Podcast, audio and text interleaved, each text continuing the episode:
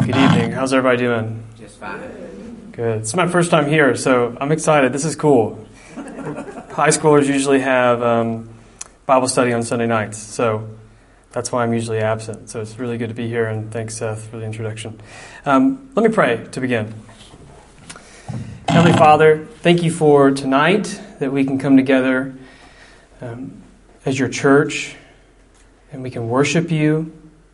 We can recite things that are true, things that are glorifying to you. God, thank you for everybody in this room. Thank you for the stories that you're writing us. God, open our eyes to see and our ears to hear what you would have for us tonight. God, if there's anything that I say that's not helpful, I pray that it would be forgotten. If there's anything that I say that's um, good and true and glorifying to you, Lord, I pray that it would be remembered and that you would use it um, you would edify us with it and that you would sharpen us with it. God, we love you so much. And all God's people said, Amen. Amen. Okay, so the title of what we're of the talk tonight is Seeing Your Need. And it's Psalm 13, Matthew 26, 6 through 13. So if you want to go ahead and turn to Psalm 13, I'm going to, I'm going to begin by reading the whole psalm. It's, it's not that long, and so it's only six verses but it's a great psalm. It's one of my favorites, and I'll explain why here in a little bit. So, Psalm 13. And while you're turning there, if I start to wander away from the podium, maybe like whistle at me or something, because I'm not used to having a podium. So, I'm used to just kind of wandering around up front in front of the high schoolers. So, Gene, you'll help me out with that, right?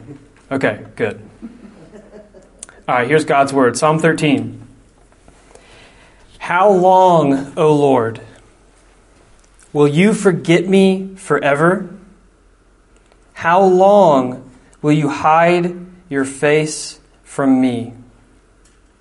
How long must I take counsel in my soul and have sorrow in my heart all the day? How long shall my enemy be exalted over me? Consider and answer me, O Lord my God. Light up my eyes, lest I sleep the sleep of death. Lest my enemy say, I have prevailed over him. Lest my foes rejoice because I am shaken. But I have trusted in your steadfast love. My heart shall rejoice in your salvation. I will sing to the Lord because he has dealt bountifully with me. That's Psalm 13. I love this psalm for a handful of reasons, but one of the biggest reasons why I return to this psalm over and over and over again is because it is a beautiful example of how we can be transparent before God. It's a beautiful example about how we can come to God with our needs and we can be honest with Him about them right? In, in the world that we live in, being needy is, is not really something that we want to kind of let people know about, right? Being needy is, is kind of seen as a burdensome thing, right? And, and so we're maybe hesitant to see our own need and acknowledge it to ourselves.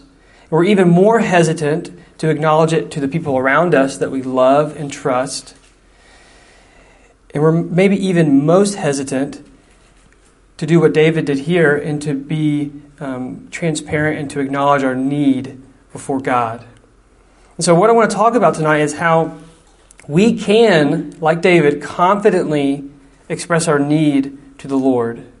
And when we do that, we give God the opportunity. God can do whatever He wants, but when we express our need before God, we give God the opportunity to do something beautiful in us.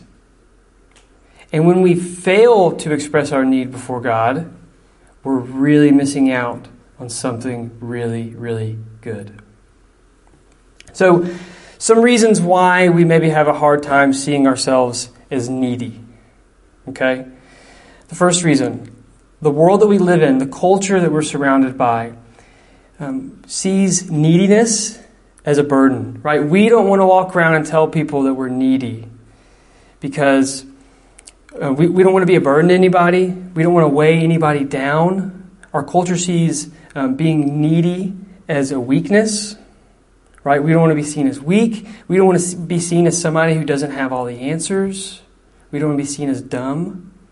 And so we're hesitant to be upfront and transparent with our neediness, and we're hesitant to acknowledge our neediness before God because we don't want to be ridiculed. We don't want to be shamed. Another reason why we might be hesitant to acknowledge our neediness. Um, I don't know about you, but I grew up in a family where um, if you were feeling anything negative, lonely, anger, angry, um, sometimes sad, so if, if you were you know transparent about your needs, there was kind of an unspoken rule in my family that that was just a little too much right? And maybe go to your room until you stop feeling that way. Or, or maybe, um, you know, kind of push it under the rug until you forget about it and until everybody else forgets about it, right? Or just be as happy as you can be as quickly as possible. My parents never said that to me, and I have really, really great parents. My parents are awesome. Um, and only our Heavenly Father is perfect. So, our, one of the mistakes my parents made is they sort of passively taught me to not be upfront with my needs. And so I didn't want to be upfront with my needs to myself or to my family or to my friends or to God because I was afraid of being rejected and feeling lonely in that. Maybe that's your story, maybe not. But here's the most important reason, um, possible reason of why we do not acknowledge our need to ourselves and to others, and especially to God. So we feel like God might be disappointed in us. We don't want to be honest about what's going on in our heart. We don't, we don't want to be honest, like David here, about our doubts, about our loneliness to God because we feel like God's going to be disappointed. We feel like God's going to shame us, or we feel like we're not performing well for God. But like I said earlier, if we fail to see our need for what it truly is, like David in this psalm, he's so honest with God. And if we fail to do that, we miss out on giving God the opportunity to point us to something greater outside of ourselves. So, how does God see us in our need? Before I get into that, I, think there's really kind of two types of needs there's inherent need, and there's need that we have because of our sinfulness. And before the fall, we were needy.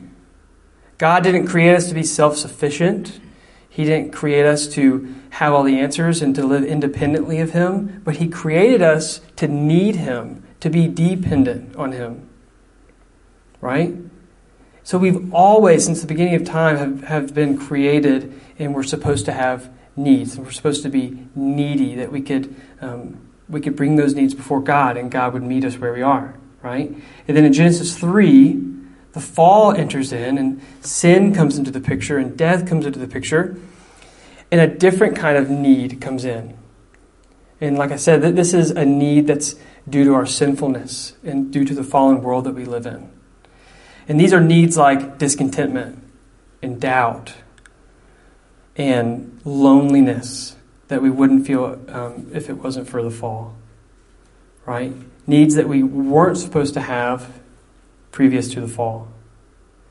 But with both of these kinds of needs, we can, like David in Psalm 13, confidently come before the Lord with those things. Raise your hand if you've ever felt lonely. Raise your hand if you've ever um, felt hurt because of how somebody wronged you. Okay, here's an easy one. Raise your hand if you've ever been hungry.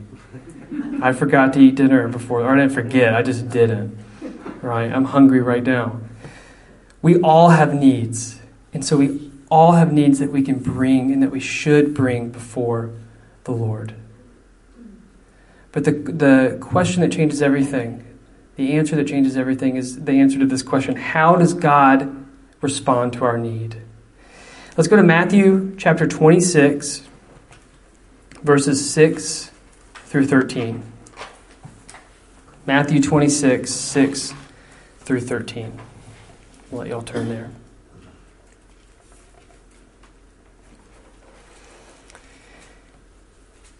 It says, Now when Jesus was at Bethany, in the house of Simon the leper, a woman came up to him with an alabaster, alabaster flask of very expensive ointment, and she poured it on his head as he reclined at the table. Verse 8. And when the disciples saw it, they were indignant, saying, Why this waste? For this could have been sold for a large sum and given to the poor. Verse 10 But Jesus, aware of this, said to them, Why do you trouble the woman? For she has done a beautiful thing to me. For you always have the poor with you, but you will not always have me. In pouring this ointment on my body, she has done it to prepare me for burial. So there's a much bigger picture going on here, right? Verse 13. Truly I say to you, wherever this gospel is proclaimed in the whole world, what she has done will also be told in memory of her. And how do we know that to be true? Because we're talking about it tonight. Right? Isn't that amazing? And so there's so many directions we could go with a passage like this. Right? It's such a beautiful account in Jesus' life and in his ministry. But this is, this is what I want to focus in on.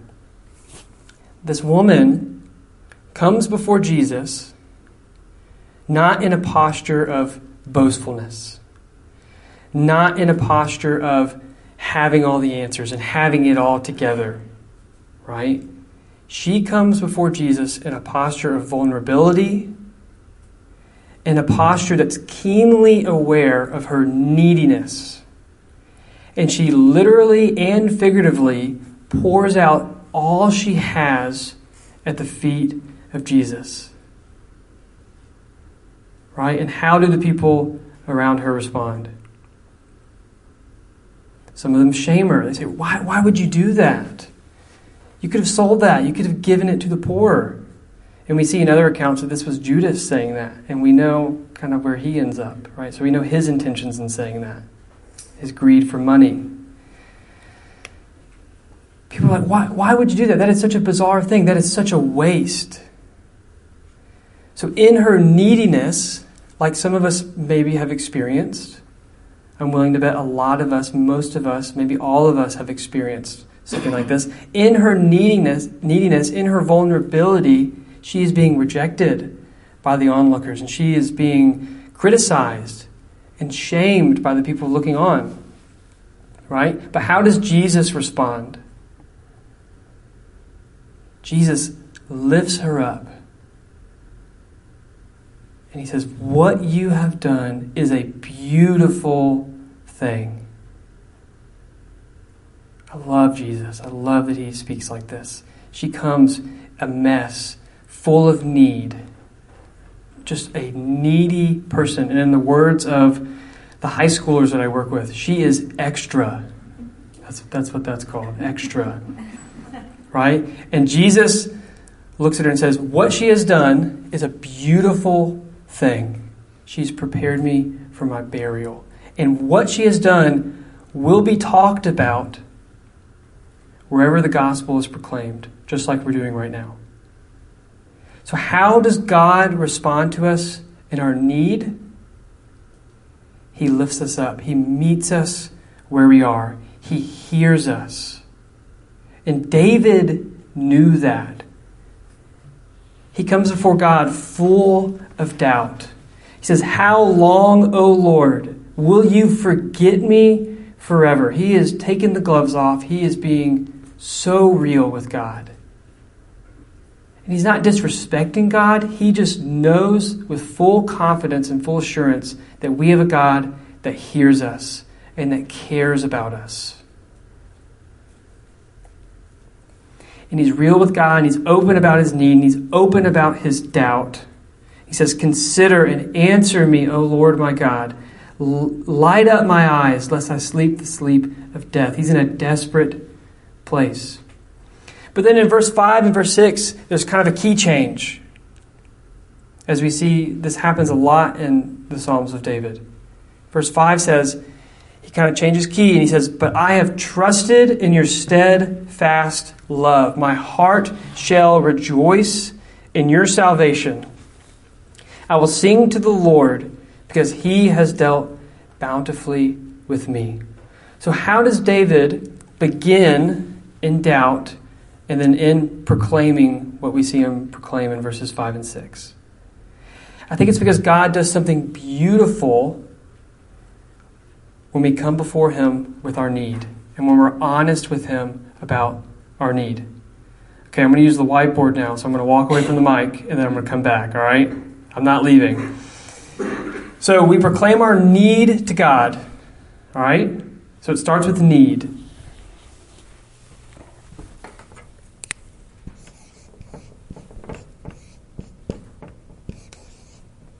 Can y'all still hear me? Everybody? Okay, good. Starts with our need. We come before God, we say, God, this is where I am. I do not have it all together. I'm lonely. I'm, I'm having this doubt. God, I'm struggling to pray. I'm struggling to open up my Bible. I'm struggling to love this person. I'm, I'm lonely. I'm insecure, whatever it may be. We come to God with our need, and we see, because of Psalm 13 and because of the count we saw in Matthew, that we can confidently come before God in our need. Okay? And so, this need, this expression of need to God, should lead us to gratitude. Okay? So, we come before God in our need, and how does that lead to gratitude? It leads to gratitude because when we're honest with God about our need, we can't understand how amazing the grace of God is until we look at our need square in the eyes. Right? We can't understand how beautiful the gospel of Jesus Christ is until we understand how sinful we are.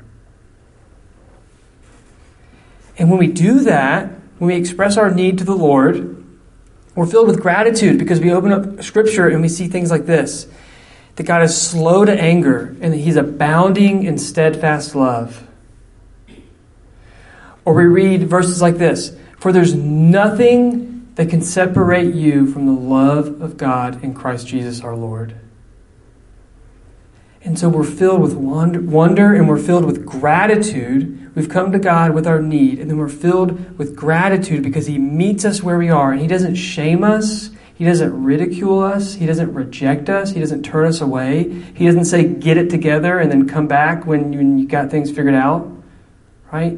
He meets us where we are and He loves us. And so we feel gratitude swell up within us. I think that's, this is what happened. This is what's happening in David's heart in Psalm 13. He's honest with God about his doubt, and then he reminds himself of what's true. And he's filled with gratitude, and then gratitude leads to love.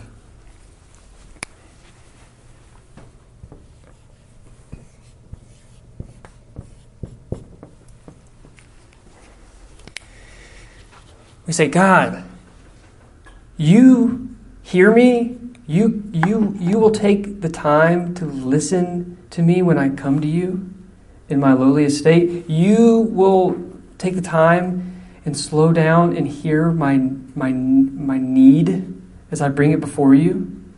God, I'm filled with gratitude because of that. You love me so much. I didn't do anything to deserve it. In fact, I don't deserve it at all. I deserve condemnation. But you meet me where I am, and you love me while you died for me while I was still a sinner, while I was still needy. Okay? And so this leads to love because we're filled with gratitude and we say, God, you loved me first. And I want to respond to that by loving you back. God, I'm not just going to say thanks and then walk away. You are so good to me. I love you.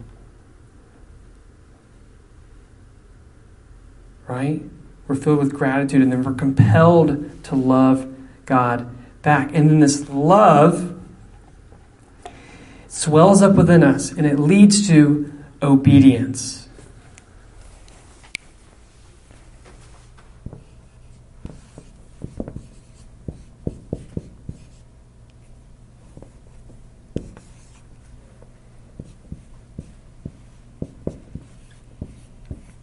Did I spell that right? When I when I spell in front of people, I get it get it wrong.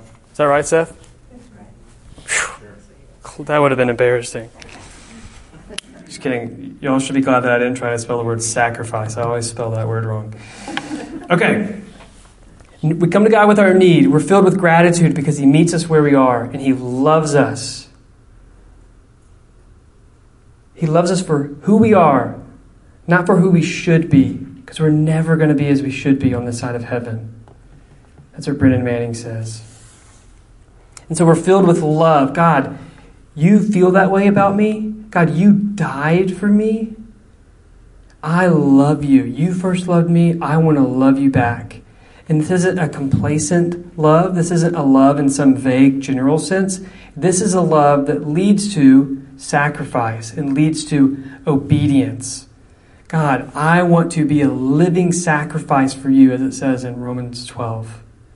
Because you loved me so much, I want to love you back. And I want to be obedient. I, I want to follow you. I want you to take the wheel. I want you to take the reins in my life. I want you to write my story. I don't want the story that I want for myself. I want the story that you want for me. I want to be obedient. I want to go wherever you want me to go.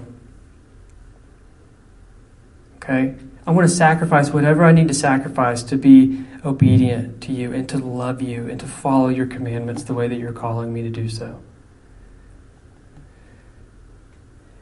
And what is so sad is that some of us get this totally backwards. Some of us come before the Lord and even, even those of us who know the gospel, there's just something hardwired in us since the fall that we just wander back to this mindset where we want to perform for God. We want to play some type of game with God. We want to earn His love. We want to earn um, His forgiveness. And we want to somehow perform well enough so that we can have God's approval right? So we, we flip this around. We, we say, God, I'm going to be obedient to you. I'm, I'm going to perform for you, and I'm going to sacrifice all this stuff for you. I'm going to give everything away. I'm going to follow you radically, and then you're going to love me. Then I'm going to be good enough. Um, I can't remember the statistic, but it's a high one.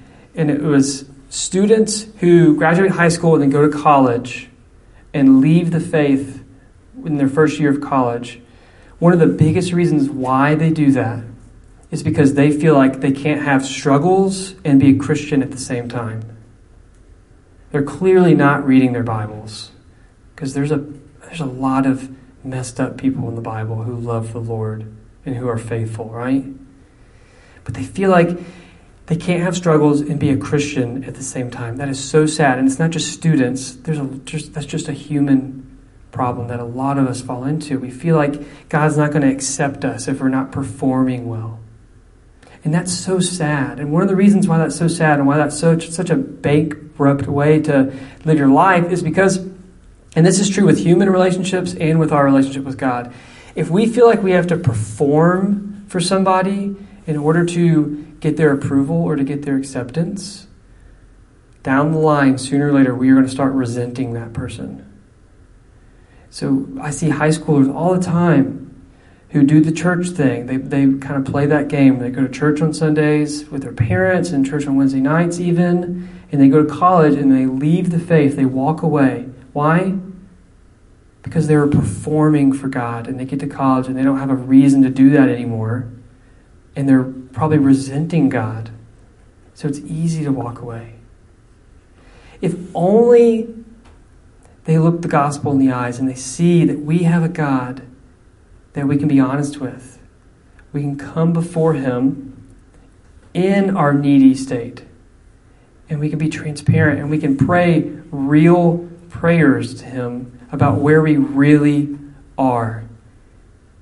As G.K. Chesterton says, we can see that we are beggars all. All of us are beggars. But God meets us there and He fills our cup. And we're filled with gratitude. That gratitude leads to love. And then comes obedience and sacrifice, not the other way around. So when we're honest with God about where we really are, like we see David do all throughout the book of Psalms, and like we see Jesus' followers do all throughout the New Testament. We're honest with God about where we are through confession. We open the door for God to do something beautiful with our need. Right? We're pointed to something much greater than ourselves. We're pointed to the love of God in Christ Jesus. And like David in Psalm 13, we're not just stuck in our need.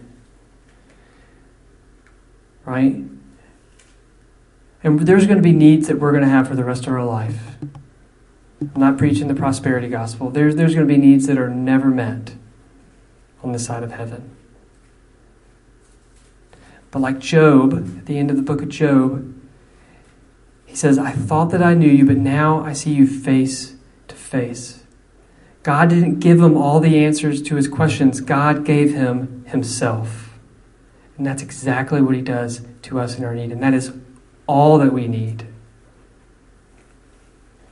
So be honest with God, see your need, express it to him, and God will point you to something bigger so that we can pray like David did in verse 5 and verse 6 of chapter 13 in the Psalms. We can come to God with our need but then we can be pointed to a truth like this. We can wrap up our prayers in a similar fashion. We can say, God, but I have trusted in your steadfast love. It's never ending, it's not dependent on my performance. My heart shall rejoice in your salvation. God, that salvation is not earned, but it's a free gift despite my neediness in verse 6. We can say, I will sing to the Lord because he has dealt bountifully with me. When we express our need to God, we will surely see that we have a God that deals bountifully with us. Let me pray. Father, thank you for your word. God, thank you that when we open up our Bible, we see who you truly are. God, there's, there's so many Um, voices in our lives, there's so much noise all around us. There's so much discouragement all around us, God, and it can, it can leave us feeling rejected and alone in our need. But God, you meet us where we are and you love us. And through Jesus, you made a way to forgive us. And you made a way to extend grace to us and to stoop down and to lift us up out of the pit that we're in in our need, Lord. You hear us, and that, that fills us up with gratitude. And we want to love you because of how you first loved us, Lord. And God, we want that love to lead us to obedience and to sacrifice, all for your glory. Not because we have to to earn your approval, but because we get to, because we want to, because of how you love us. Father, once again, thank you for your word. Thank you for the music that we got to sing tonight. Thank you for everybody in this room. We love you so much. And all God's people said,